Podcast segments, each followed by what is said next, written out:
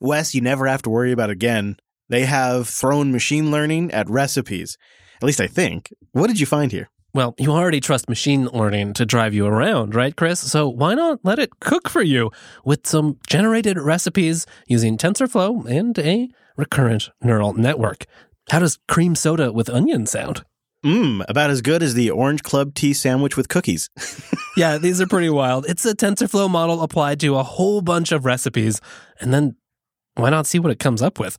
Now, they do warn here in the README, it's all open source, of course, that these recipes are for research purposes and not for actual cooking. Maybe you'd make this one. I don't know, Wes. Let's cook this up before the show and see if we like it. Mushrooms with lentil, stewed with shallots and tomatoes. It sounds really good. It has a lot of garlic, so what could go wrong?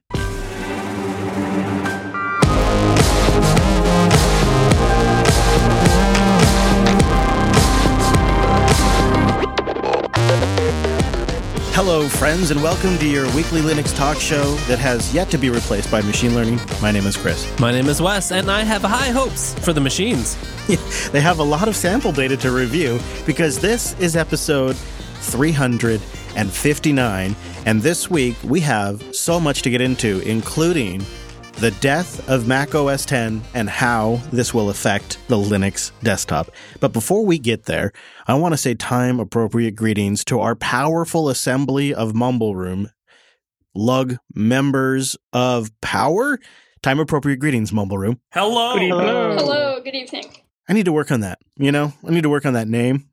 It's just a, it was like a beta. You know, it's just a beta. But we have uh, we have a good we have a good crew in there. Lots of people in the quiet listening as well. Uh, we have 23 members there today. Some some familiar faces and some new ones as well. So thank you everybody for joining us. Well, let's get into the unplugged program because yeah, we have a lot to discuss. First of all, some big community news, some like things are changing kind of community news for the Linux hardware future landscape. And then we'll talk about how Apple switching to ARM will impact Linux. We don't do this too often, but I think in today's world, you have to acknowledge the entire marketplace and ecosystem and how that will also affect us Linux users. And we'll also talk a little bit more about the longer term picture there. Plus, we have some picks, maybe some feedback, and all that more. So, Wes, what do you say? You want to just start right in with the community news? Yes, please. See, I wanted you to argue. I thought for sure you'd argue with me a little bit. Now, you know, I love community news. That's true, you do it's all kind of uh, on topic this week because it just seems to be the way the industry is trending. There is an ARM based Japanese supercomputer that is now the world's. It's now, is it the fastest or one of the fastest? The part that I cared about, of course, is that it runs Linux, but it is a Japanese supercomputer that's taken, it has taken the top spot in the biannual top 500 supercomputer speed ranking. Yeah, and it's the first time a computer based on ARM has done so. It's Fujitsu's 48 core A64FX system on a chip that's powering the whole thing, and it's co developed by Riken and Fujitsu. The computer placed in the top 500 high performance results with performance numbers like 415.5 petaflops.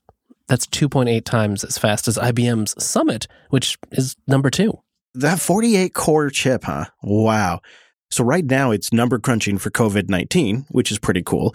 Also, Fujitsu's 48 core ARM chip here. This is one of those things we don't talk a lot about, but Fujitsu's kind of a wild duck out there. You know, they're doing their own thing. They're making these super cool systems, but because they don't really fit into the realm of everyday life, they don't get talked a lot about. But this is a nice reminder that there's some killer Linux systems out there from Fujitsu. Yeah, super powerful. You know, back in the day, I had access to this neat flatbed printer they make. So clearly, they're in the hardware game at serious levels in all kinds of spaces. It's also kind of interesting here where normally it's just been the Americans and the Chinese sort of competing for fastest supercomputer out there. Uh, this is the first time that Japan's made the list in the past nine years, but obviously they came to play and with an ARM system. I think we'll continue to talk about today and that's a big sign of things to come. Yeah, it does seem very fitting. Debian also has some big news in the ARM department. Ampere has partnered with Debian to support their hardware infrastructure and has donated three of their high performance ARM 64 boxes. These Lenovo ThinkSystem HR330A servers contain Ampere's eMag CPU with an ARM V8 64-bit processor specifically designed for cloud servers. They've got a sweet 256 gigs of RAM, dual 960 gig SSDs, and a 25 gig dual port NIC on there. So these are no slouch. The donated servers have been deployed over at the University of British Columbia, just up north from the studio here. And the Debian System Administrators Group has already configured them to run ARM64, ARM Hard Float, and ARM EL build daemons. And all of that stuff is good news because they're replacing previous build servers that were running on basically development grade boards. And Ampere's goal here really is just to get better software developed for their cloud built they say the future of cloud and edge computing for their for these very specific systems they have where they're trying to build features in at the processor level for this type of work they need the software support there they need the open source software support there and they seem to be big fans of the debian project reading through their release announcements so it's kind of a win-win i mean come on who's not a big fan of debian the Devuan folks yeah, I suppose so. But but you're right. I mean, you know, the more these are out there, the the easier it is to build on these platforms, and that is maybe one of the things that can be difficult about the ARM world is you got to build for the platform you're actually going to try to run on. Well, that's better for everyone, especially considering the huge number of packages in the Debian repos. Mm-hmm. Yeah, I've been really enjoying the Pinebook Pro over the two weeks now that I've been using it. I do feel like there's been a handful of packages I wish I could have gotten installed that are just not yet built for the ARM chipset. And I think it's not really, you know, I'm trying to think, it's mostly like commercial applications that maybe even even if the desktop client is open source, it's connecting to their proprietary service. I think that's probably the ones that haven't worked the most. And it's been frustrating. So I'd love to see this grow. But watching all this ARM news and reading it from an ARM laptop has been a bit of a mind job for me because the Pinebook Pro is already there, right? The Rock Pro 64. It's it's it's already a competitive mobile ARM platform. And we have the uh, Pine phone in studio, and it's it was much better built than we expected right out of the box. That's for sure. So, in a big way, for open source and free software, it feels like ARM is now just an implementation detail that hasn't just really gotten wide enough adoption yet for all of the software edge cases to be worked out. But it just seems inevitable at this point. Yeah, And I mean, these are cloud enabled servers. AWS, Amazon, they've been working hard on their Graviton chips too. So there's, you know, there's going to be some really nice in terms of performance and cost instances available over there before long. And unless you've got x86 workloads that you you know you really need because of some optimization or some vendor library that you don't have control over, if it's all just open source stuff that you can, you know, rebuild, recompile or already just runs on top of Python or the JVM, why not run on ARM? And I think too about uh, the Raspberry Pi. So the Raspberry Pi 4, 8 gigs of RAM, pretty good processor now. Imagine what that thing's going to be like when it's the Raspberry Pi 7, Raspberry Pi 8, maybe even the Raspberry Pi 10. It's, it's going to be a very capable little board. It's going to be it's going to probably put what we would consider a standard desktop system to shame, right? Today. And um, that's just a trend that just seems to continue. So it's coming, Wes. Uh, you know, and um, the Pinebook has really made me kind of appreciate it because the battery life is fantastic. And I've been on this trip. I'm still on my trip. I'm I'm actually in Texas. In fact, not only am I in Austin, Texas right now, but I am christening my cousin's studio that he had built down here at his office in Austin with the very first broadcast right here on Linux Unplugged in his new studio space. We're still dialing it all in. Doesn't have all the furniture in here yet. Doesn't even have all of the final sound treatment installed yet, but it is pretty, pretty cool. Here, I'm going to lean back so you can enjoy the space. Are you ready, Wes? I'm going to. Oh, please. It's uh, pretty, pretty great. You see, it drops off. You hear? I mean, it drops off pretty good, doesn't it? I mean, it really. It's got some good bones in that studio. Mm-hmm. So pretty cool to do the first broadcast uh, right here. So we're battle testing it for him, and um, I might give him a few pointers afterwards. My my uh, my first tip was put a rug down. You got to put a rug down. So he went this morning to Lowe's and got a rug. I mean, you just want as much stuff to absorb that sound as you can, right? Yep. So pretty great. So I'll probably be down here for the rest of the week. And I'll probably start the uh, the long trek back to the Pacific Northwest, maybe via Montana first. I just like how wherever you go, you just end up setting setting up studios. You know, so wherever you stop, you're like, hey, can I just I'll just rent an extra room, and I've got all this foam paneling. If you guys could put that up for me, I mean, that's you know, I filled all the RV up with foam, right, just for these very purposes, right here. it's like a ball pit, but you're just floating on foam. So I'm looking at my route back, you know, I'm looking at that and I'm thinking I'm going to avoid New Mexico as much as possible because I think I lost five years of life on my RV. And in fact, I even have a slight oil leak from my fill pan, Oh, from my drain, my, my, just my drain plugs leaking. But I think it's because the New Mexico roads were so bad that it just shook Lady Jupes down to her core. So I got to do like a little bit of maintenance on her before we head home. And I think I'll probably go up through Colorado and Wyoming, through Montana, and then through Idaho back to Washington. So take a nice long trek. You know, just work from the road. I got the kids with me, I got the wife, got the dog, Got the MiFi, so yeah, why not enjoy the enjoy the experience of the West? got multiple MiFi's, Wes. multiple. Yeah, that's true. You're you're a pro here. And so not only have I, been, rocking the Pinebook Pro as sort of my, I just want one thing that I just plug in and keep charged and don't have to worry about it while I'm on the go. Pinebook Pro has been great for that. But I gotta say, so much respect for the Raspberry Pi 4. People talk about, oh, it runs a little hot. You know, that was a big discussion for the Raspberry Pi 4. You better get a heatsink for it. And people are getting heat sinks with active fans and just going all out to try to keep the temperature down. Last night, the booth that I run the Raspberry Pis in, along with my Wi-Fi and my Switch, and I don't don't do this. Don't do what Chris does.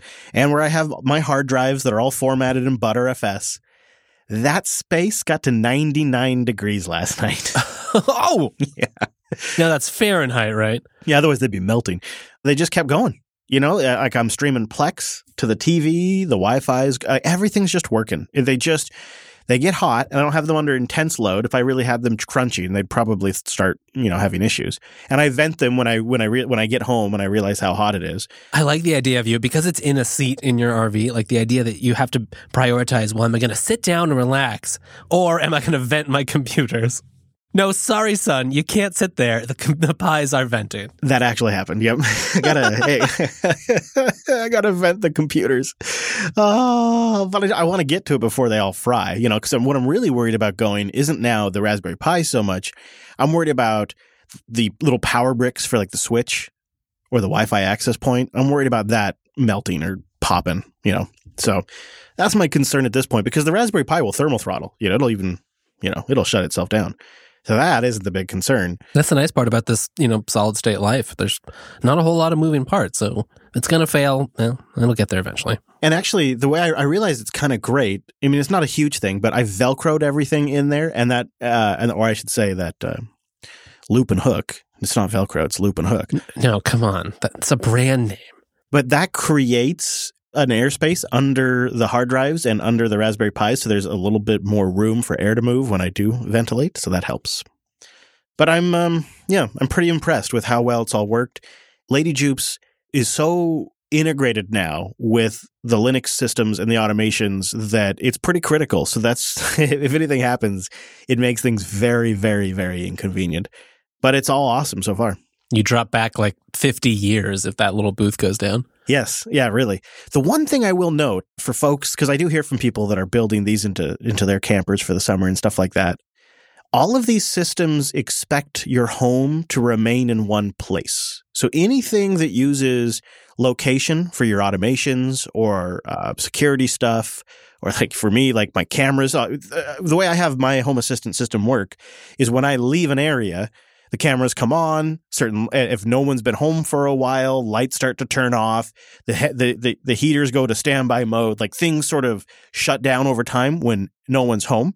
And then when people arrive these things reverse themselves. Or when the sun sets or the sun rises other things automatically trigger in the RV to to maintain things and um, the first uh, couple of days, I didn't really notice because I was pretty close to home on the road. but by the time I got to Utah, I noticed that something wasn't quite right with the lights and everything. and then like things just didn't seem like they were working quite right or something wasn't in the state I expected it to be in.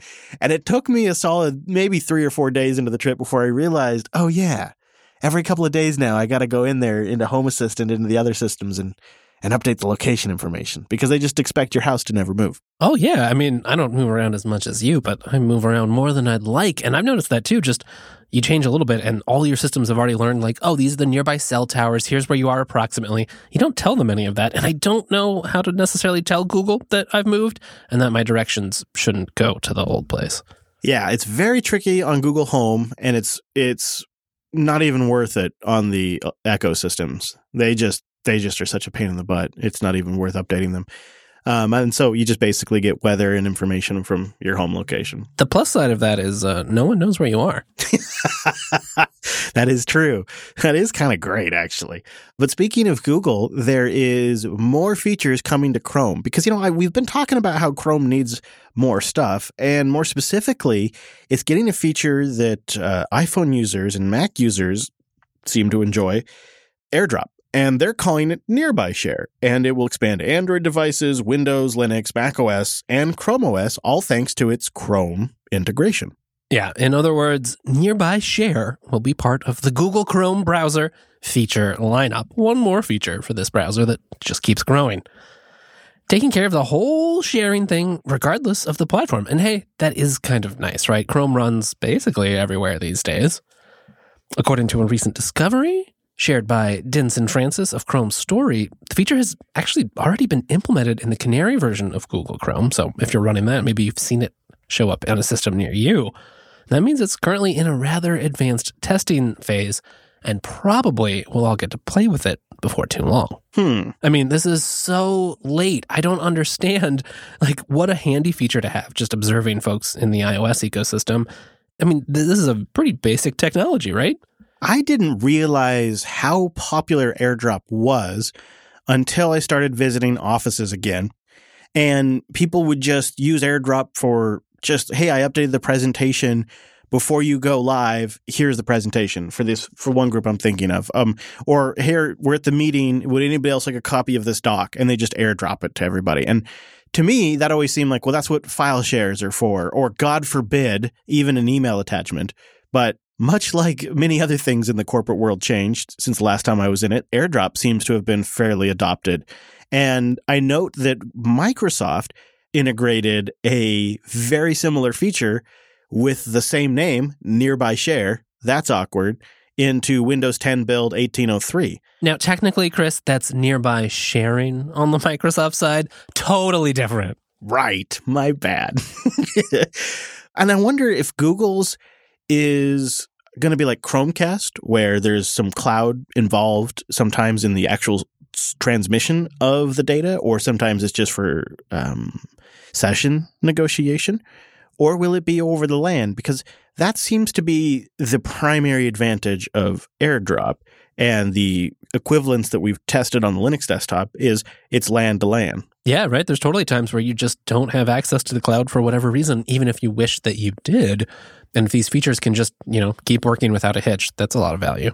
When I'm driving and there's areas where maybe there's a tiny bit of cell signal or there's no signal, so so much of modern technology is just worthless, just worthless.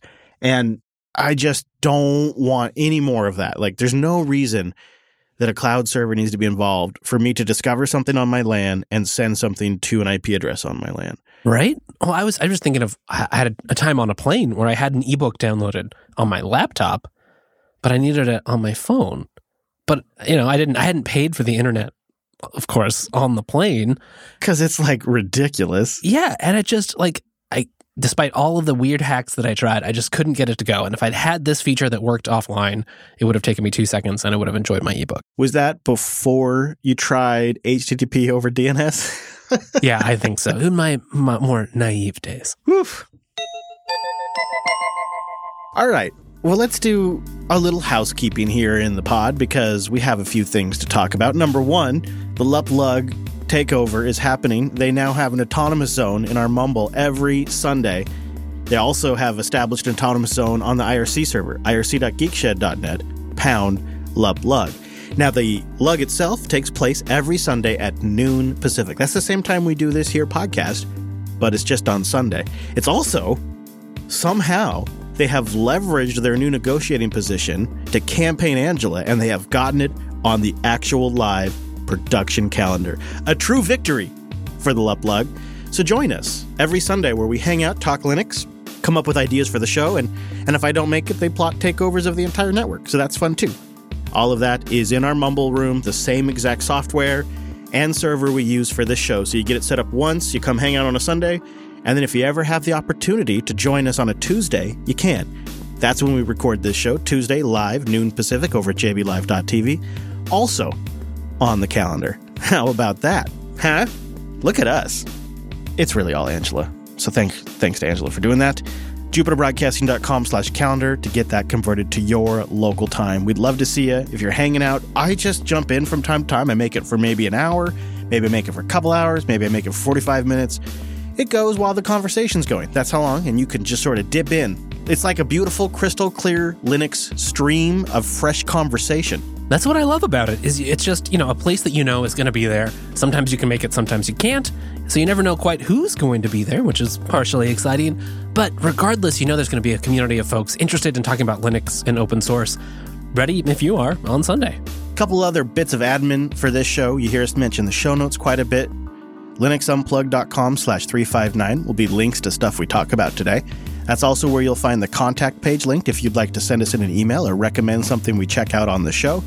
You can find that there as well. linuxunplugged.com. And with that, we enter a zone that is truly going to be frustrating for some of you. I warn you, you may be triggered by what happens next on the show.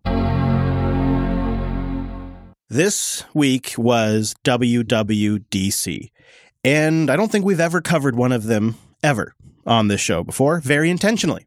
But this year is a little different because it is the death of Mac OS X, and it is the transition of the Apple platform back to an extremely esoteric, custom built system that will undoubtedly be very, very locked down. This is a big moment because it's Apple's custom system on a chip.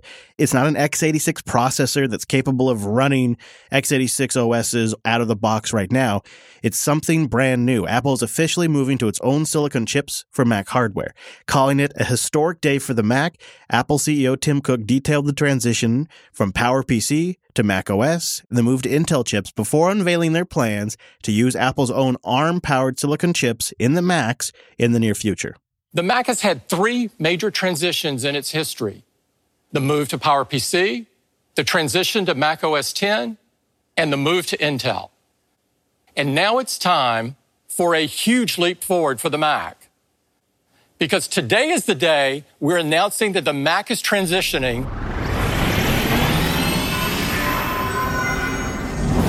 to our own Apple Silicon. Wow. Oh boy.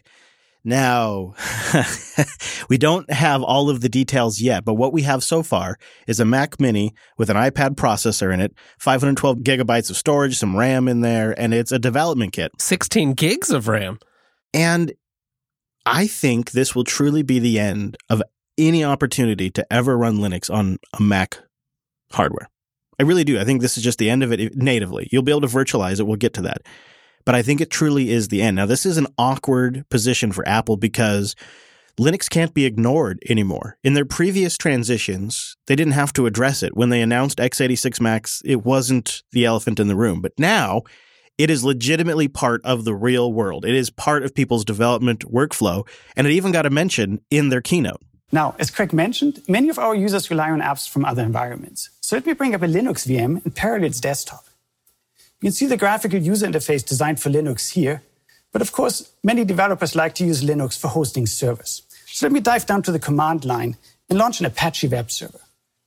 And now I can simply bring up Safari and browse the website of the server I just launched in the Linux VM pretty weird to see Linux demoed on the stage. Well, it's not really a stage, but on screen at WWDC. Yeah, right. Their giant developer event that normally includes mostly just Xcode and some flashy Mac features. Yeah, it's it's remarkable if any other company gets a mention, let alone a, a GNOME Shell Debian 10 demo.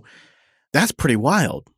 So, what is the open source story on the Mac? Because I think one of the first reactions that people have is, well, Linux already runs great on ARM processors. Right. But something that people have to remember is these are not standard ARM CPUs. These are custom Apple silicon.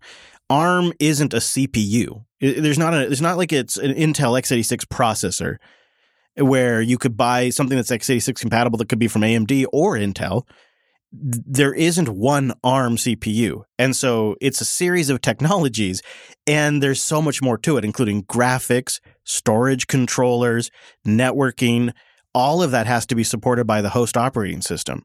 And I think it's pretty clear that Apple's vision for this is we'll port the open source applications themselves, and the rest is up to virtualization. We're also passionate about making sure that open source projects thrive on the Mac especially if they benefit the larger software developer community and can help accelerating the port of other software packages. So we have already done the initial work for some of the more widely used open source projects to help the community get started. And we'll be publishing patches to them in the next days. They've ported things like Qt. They've ported things like Mono, FFmpeg, and others to their ARM processors. Homebrew, that's a big one that stands out, and Blender even. Yeah. But for the actual Linux OS itself, for that, they've updated their hypervisor in Mac OS, and they expect that's how people will run Linux on Macs. One area that we have worked on removing kernel extension usage is for virtualization products. The Mac is the world's best developer platform, and many developer workflows require using tools from different platforms or performing server deployments. To meet these needs, many of you spin up virtual machines running different operating systems or lightweight containers like Docker. And we know that this is critical to your work and important we support these needs. That's why we've been working hard with our partners to support virtual machines on Macs with Apple Silicon. As you saw in the keynote, we started working with Parallels, and I want to walk you through an early port of Parallels Desktop for Mac, running on the Apple hypervisor that's been updated for Apple Silicon. This is running on a prototype Mac with Apple Silicon that supports virtualization. Here we have a fully featured ARM version of Debian Linux running on Parallels Desktop. Remember, this doesn't require any third party kernel extensions to be installed now. I've installed Swift for Linux and started a new project with Vapor, a Swift web framework you may be familiar with. So we should be clear here, right? That this is Debian on ARM? Yes. You can run efficient ARM VMs on top of their ARM based silicon. Exactly. This is Apple supporting Linux VMs that are ARM based. They have, I believe, taken bhyve from FreeBSD and ported it to Mac OS and customized it to run enhanced on their silicon. And it's now all in an SDK you can access. So instead of having to make your own custom, you know, kernel module, basically, there's just now, you know, regular Apple calls to the OS that you can say, like, hey, I want a new ARM VM. Here's the disk image I want you to use and go at it. Yeah. I mean, it's not unsimilar to how we do it on Linux. It isn't a complete solution. See, where Microsoft, they closed the gap and made a solution around Linux, Apple is essentially offloading this work to bhyve and Parallels, uh, you know, a commercial company to build the front end. And then they're deprecating the ability to actually run native operating systems on their hardware and saying, well, look, we've ported a bunch of the open source software and we've got this fancy hypervisor that we've stolen from BSD. So what's your problem?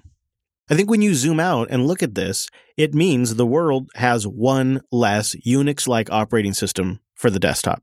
And it makes Linux the most prominent Unix like desktop that is now available for general computers. So if I take your point here, it's that Mac OS is for a while we pretended, or and I mean, and it was right. The Hackintosh world maybe demonstrates this best.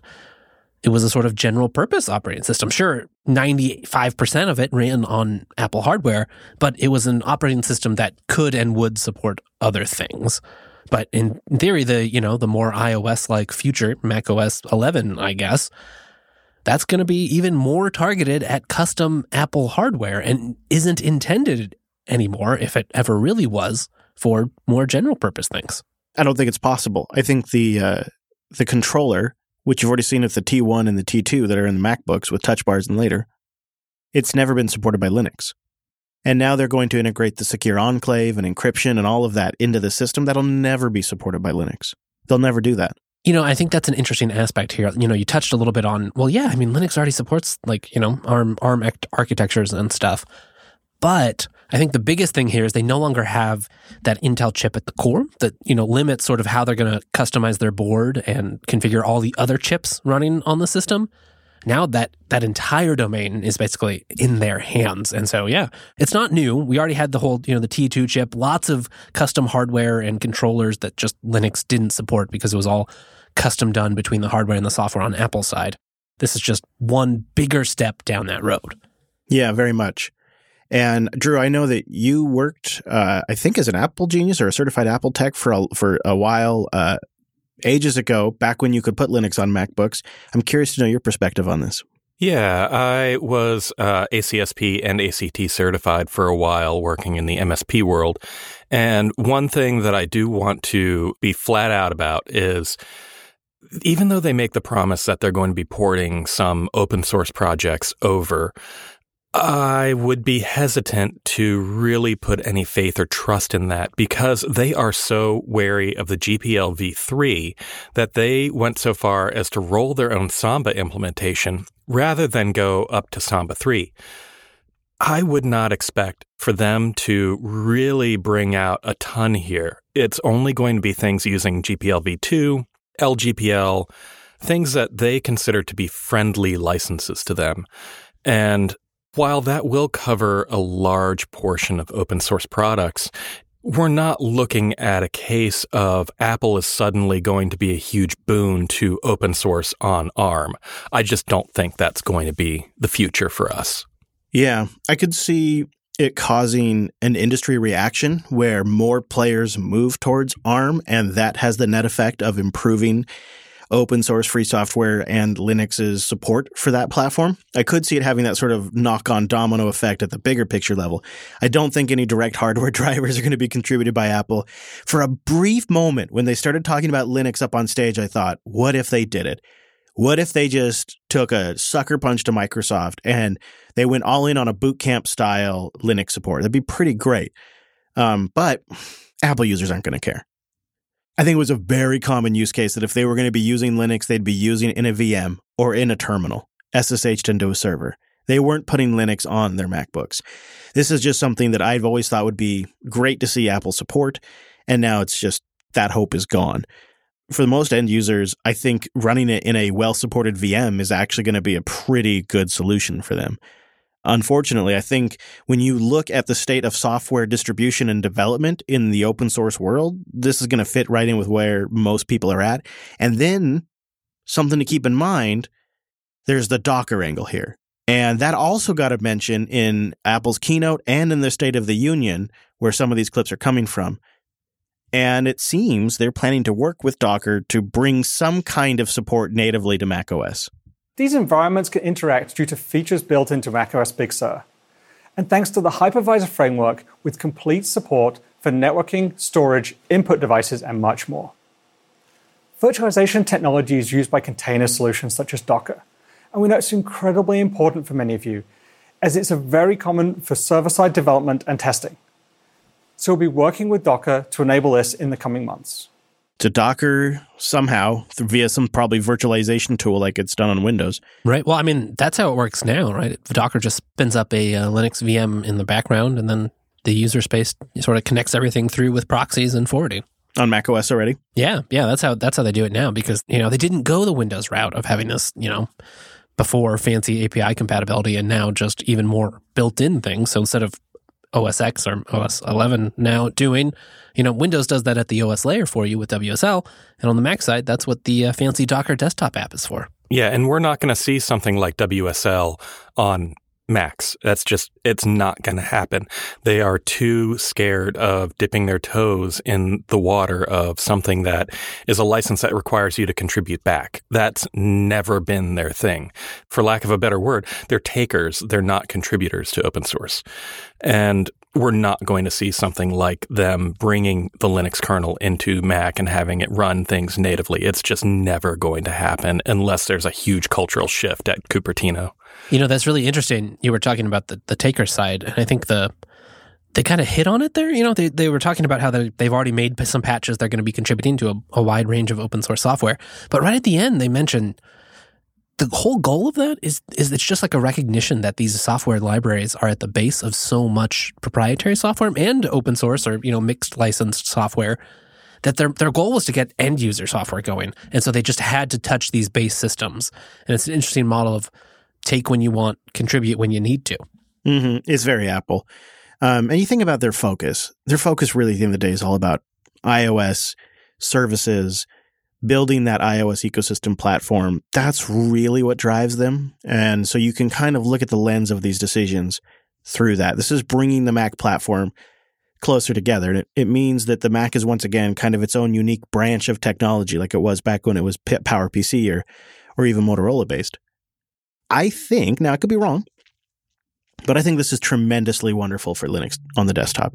And it's it's also to FreeBSD's loss. If you think about it, imagine for us, just for like a crazy branch of reality moment, let's picture that, right, FreeBSD was GPL. and then let's picture that Apple uh, decided to adopt um, some of the BSD userland stuff and bring it in with their Mach kernel into macOS, and that every single improvement they made to any of those tools or any of that user space stuff over time had to be contributed 100% back up to FreeBSD. Where would FreeBSD be today? And I know Apple hates the GPL and they don't want to use that blah, blah, blah, even though they do have some GPL projects actually. But uh, I, I know that for their desktop and for their consumer systems, that's not what they're into. But imagine that moment. This could be FreeBSD's moment for those who want to remain on the x86 platform.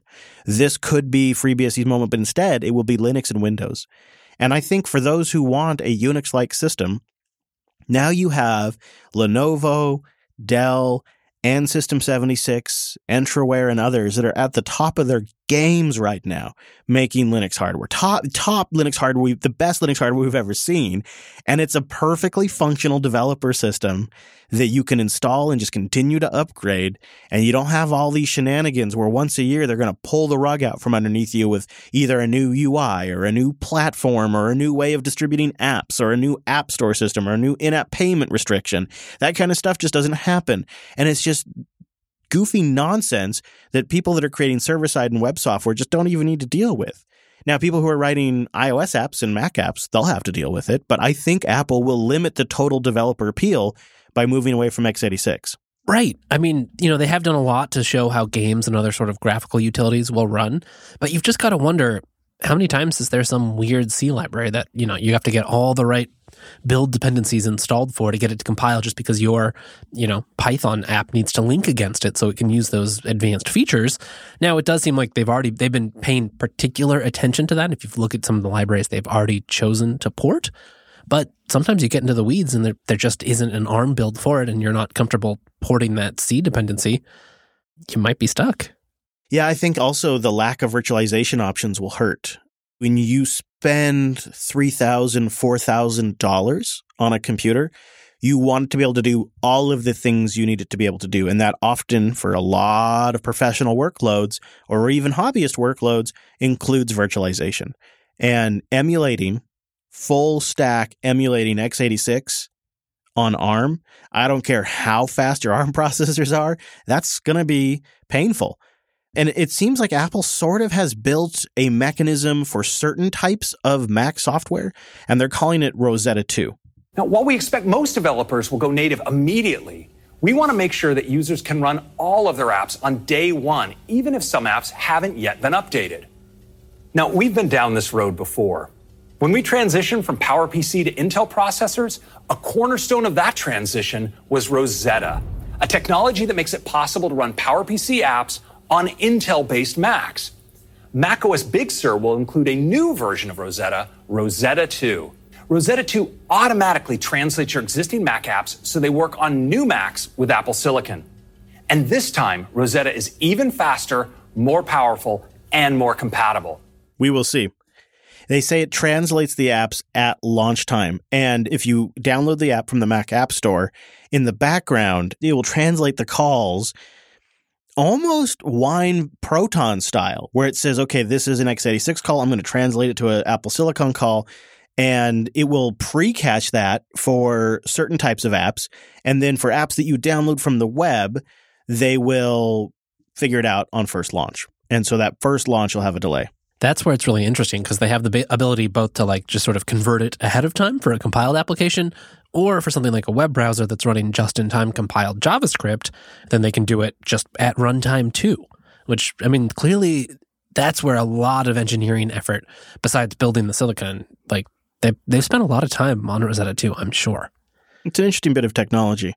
I think part of me covers this with um, a bit of sadness. It would have been great to see something like um, Mac OS just become generally available. I would love to have see Apple just say, "Yeah, you know what we're going to do is we're going to make it the most powerful developer workstation for every developer in the world, like they claim it is, by making it available to everyone in the world." Right. Compete on the same terms of like, I can buy some sort of decoupled hardware, whatever I want, happens to suit me best, Mac or otherwise, and then run your operating system because it's a good operating system with a good ecosystem, which that all might be true, but I just I can't run on a ThinkPad or an XPS. Yeah, and with this transition, Mac OS 10 is done. They're done. They ran it for about 17 years. They got about 18, 17 years of life out of it. really, they're they're launching Mac OS 11, and that will be um, a new a new version, a new branch with a new UI with these new features, and an aim for ARM compatibility towards the future. And I think when we look at this, we as a desktop are not yet ready to fully replace either Windows or Mac OS still. And we covered this a little bit last week. I would love to have seen our desktop environments be even a little more robust, uh, get even a little more polished. I'd love to see a, a more powerful file system used by default in more distributions. I, I would like to see more engineering put into some of the finer touches to get developers up and running with sets of tools like you've seen certain distributions invest in, but it's just unique to them those are areas where I think like Linux could have shored up a little bit before this opportunity came around. But here's the thing. This is, to Apple's own admittance, a two year transition. Now, Tim Cook says they're going to start shipping ARM Macs by the end of this year, but they say it'll take them multiple years to actually pull this off. We still have time and we still have an opportunity to see where the rest of the industry goes here. And I think Linux is in a really, really good position right now because of our early work on ARM and because of the continued acceleration of adoption of ARM in the cloud, which will benefit Linux as well. I think we're in a good position. Yeah, you're right. I mean, really, everything's been going well from Linux. Microsoft recognizes it. I mean, Apple clearly recognizes it, mentioning Linux at WWDC a powerful ecosystem of easily recompilable software, that's about the best thing you could hope for, right? They had to go set up special relationships with folks like Microsoft and Adobe to make sure that their flagship products would run versus the open source approach where they just said, oh, yeah, we already fixed it. We'll send you the patches. Yeah, and it's just going to be in the OS and good. Yeah, exactly. I mean, it gives them more control and to some extent, if they contribute some other things, it might benefit the ecosystem. I mean, just running on their their platform is good. Ideally, you'd hope that they would continue to you know, contribute some improvements and such, but they at least acknowledge they have to play a little bit of ball. So, what do you think uh, Intel's reaction will be, Byte? Well, if I look at how Intel reacted when uh, Microsoft went with Snapdragon, it will be a lot of uh, lawsuits coming up. yeah, especially it seems like Microsoft got in that area when it came to the emulation of x86. And Intel released some statement already saying, we're going to keep working with Apple on, on other stuff. You know, we don't just sell them CPUs, but also our CPUs are still better. they essentially released that statement. Well, I'll just say this before we wrap up. If anybody out there in the audience ends up with one of these Mac Mini iPad monsters, try putting Linux on there and let us know how it goes. I'd, I'd be curious. Okay, Wes Payne, before we get out of here, we do have a pick this week that is rad. It just, first of all, is a great example of how awesome a command line application can look. And second of all, very handy. Yeah, this is so cool. It's called Unsilence, and it's a console interface and library to remove just the silent parts of a media file. Yeah, even videos or whatnot. So, say you download a lecture and uh, the professor pauses, walks back and forth, and just sort of, you know, maybe there's two, three, four, five, ten seconds of silence there. Just snip all that out for you. Or sometimes Chris is burping on the live stream, and you just don't want to hear it. Yeah, you do need something tuned for burps, though. That that is that not impossible though. Right, uh, customized. That's what Drew's for. Drew's tuned for burps. we appreciate you. Yeah, can we develop a machine learning module for detecting burps and farts? That would make my life much easier. Well, we've got plenty of sample data, so we should be able to. yeah, there, there you go. I have a link to that and everything else in the show notes. It's such a nice app. It gives you tons of feedback as it goes through and like figures out where all the silent bits are and removes them. And you know, there's all kinds of stuff because it's just some Python and FFmpeg. And so if you want to customize this, you want to make a video where it's a whole bunch of jump cuts really quick, or you want to make a video that just contains the silent parts, all of that's possible with this library. Everything is possible with FFmpeg. Let's be honest. It's the best tool ever. And it's already ported to run on Apple Silicon. Oh, good. All right. Well, uh, I think that's about all the uh, all the Apple talk we have in us for like the next 360 episodes. So that should be good. Unless somebody gets their hands on one of them development kits, then we might bring it up again. LinuxUnplugged.com slash contact. One more plug for how you get a hold of us. The network is at Jupiter Signal. The show is at Linux Unplugged on the Twitters if you use it. And if you don't, I understand. Just go tell a friend about the show. Spread the word about the Big Talk Show. We appreciate it. Let the world know there's an unplugged out there for them. See you next Tuesday!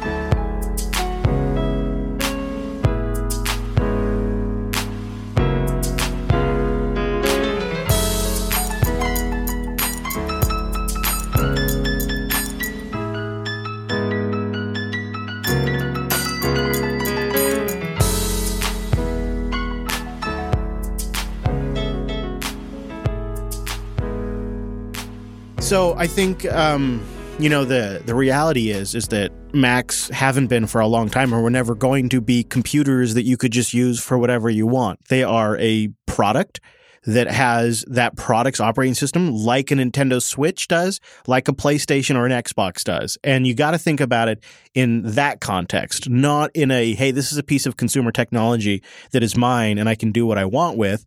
You have to think of it as this is a piece of technology that is built for very purpose specific things. And if I am doing those things, perhaps it's good for me, but I can't make it do what I want. And even though it's very expensive, and if I spend $4,000 on a laptop, I should be able to do everything with it. That's just not the reality is there's a use case spectrum now. And it just, if it doesn't fit within that use case spectrum, it's just not a computer for you.